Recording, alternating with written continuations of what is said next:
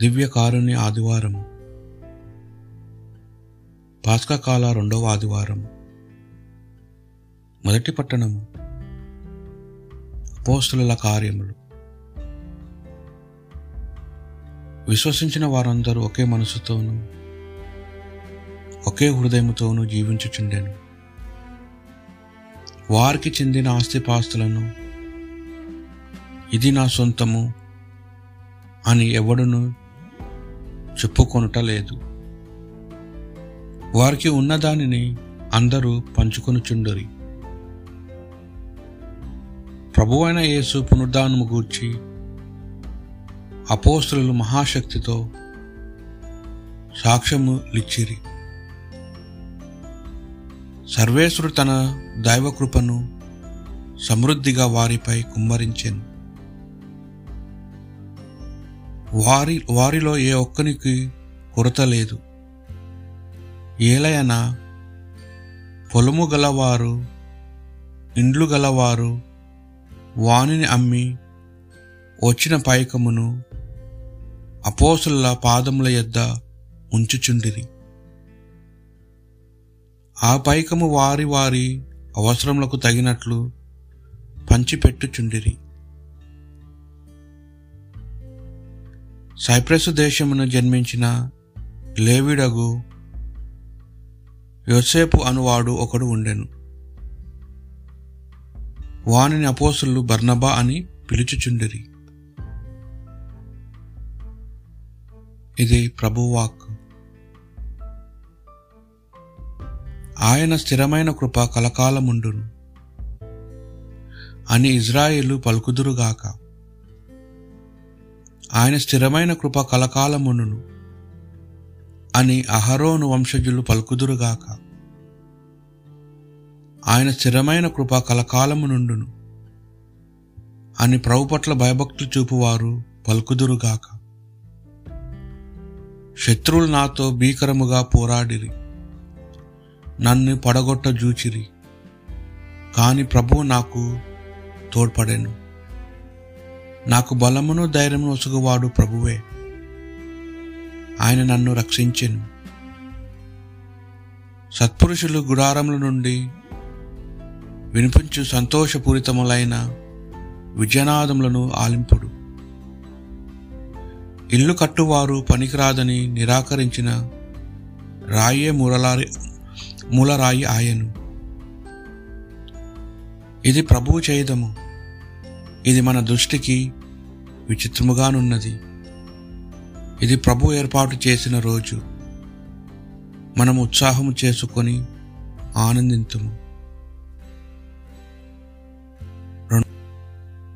యోహాను గారు రాసిన మొదటి లేఖ. యేసు మెస్సయా అని విశ్వసించు ప్రతి వ్యక్తి దేవుని బిడ్డే. తండ్రిని ప్రేమించు ప్రతి వ్యక్తి ఆయన పుత్రుని కూడా ప్రేమించును.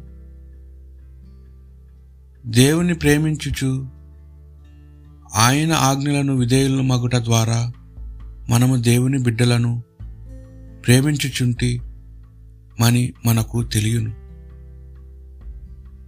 దేవుని ప్రేమ ఆయన ఆయన ఆజ్ఞలకు మనము లోబడుటయే. ఆయన ఆజ్ఞలు మనకు అంత కఠినములు కావు. దేవుని నుండి వచ్చినదంతయు లోకమును ఓడించును. మన విశ్వాసము చేతనే మనము లోకముపై గెలుపొందుదుము.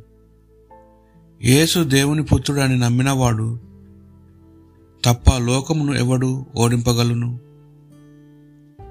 ప్రత్యక్షమైన ఆయన యేసు క్రీస్తే ఆయన జలముతోనూ రక్తముతోనూ వచ్చెను. ఆయన కేవలము జలము తోడనే కాక జలముతోనూ రక్తముతోనూ వచ్చాను. ఇది ప్రభు వాక్కు. సువార్త పట్టణము. పునీత యోహాను గారి సువార్త. అది ఆదివారము సాయం సాయ సమయం యూదులు భయము చే శిష్యులు ఒకచోట తలుపులు మూసుకుని ఉండిరి. యేసు వచ్చి వారి మధ్య నిలబడి మీకు శాంతి కలుగునుగాక అనెను. ఆ మాటలు చెప్పిన పిదప ఆయన వారికి తన చేతులను ప్రక్కకు చూపగా ప్రభును చూచి వారు ఆనందించిరి. యేసు మరలా వారితో మీకు శాంతి కలుగునుగాక నా తండ్రి నన్ను పంపినట్లు నేను మిమ్ము పంపుచున్నాను అని పలికెను. అటుల పలికి ఆయన వారి మీద శ్వాస ఊది పవిత్రాత్మను పొందుడు. ఎవరి పాపములైనా మీరు క్షమించిన ఎడల అవి క్షమింపబడును. మీరు ఎవరి పాపములైనా క్షమింపని ఎడల అవి క్షమింపబడవు అని చెప్పాను. యేసు వచ్చినప్పుడు పనిదిలో ఒకడు దిదుమానుబడు తోమా శిష్యులతో లేకుండెను.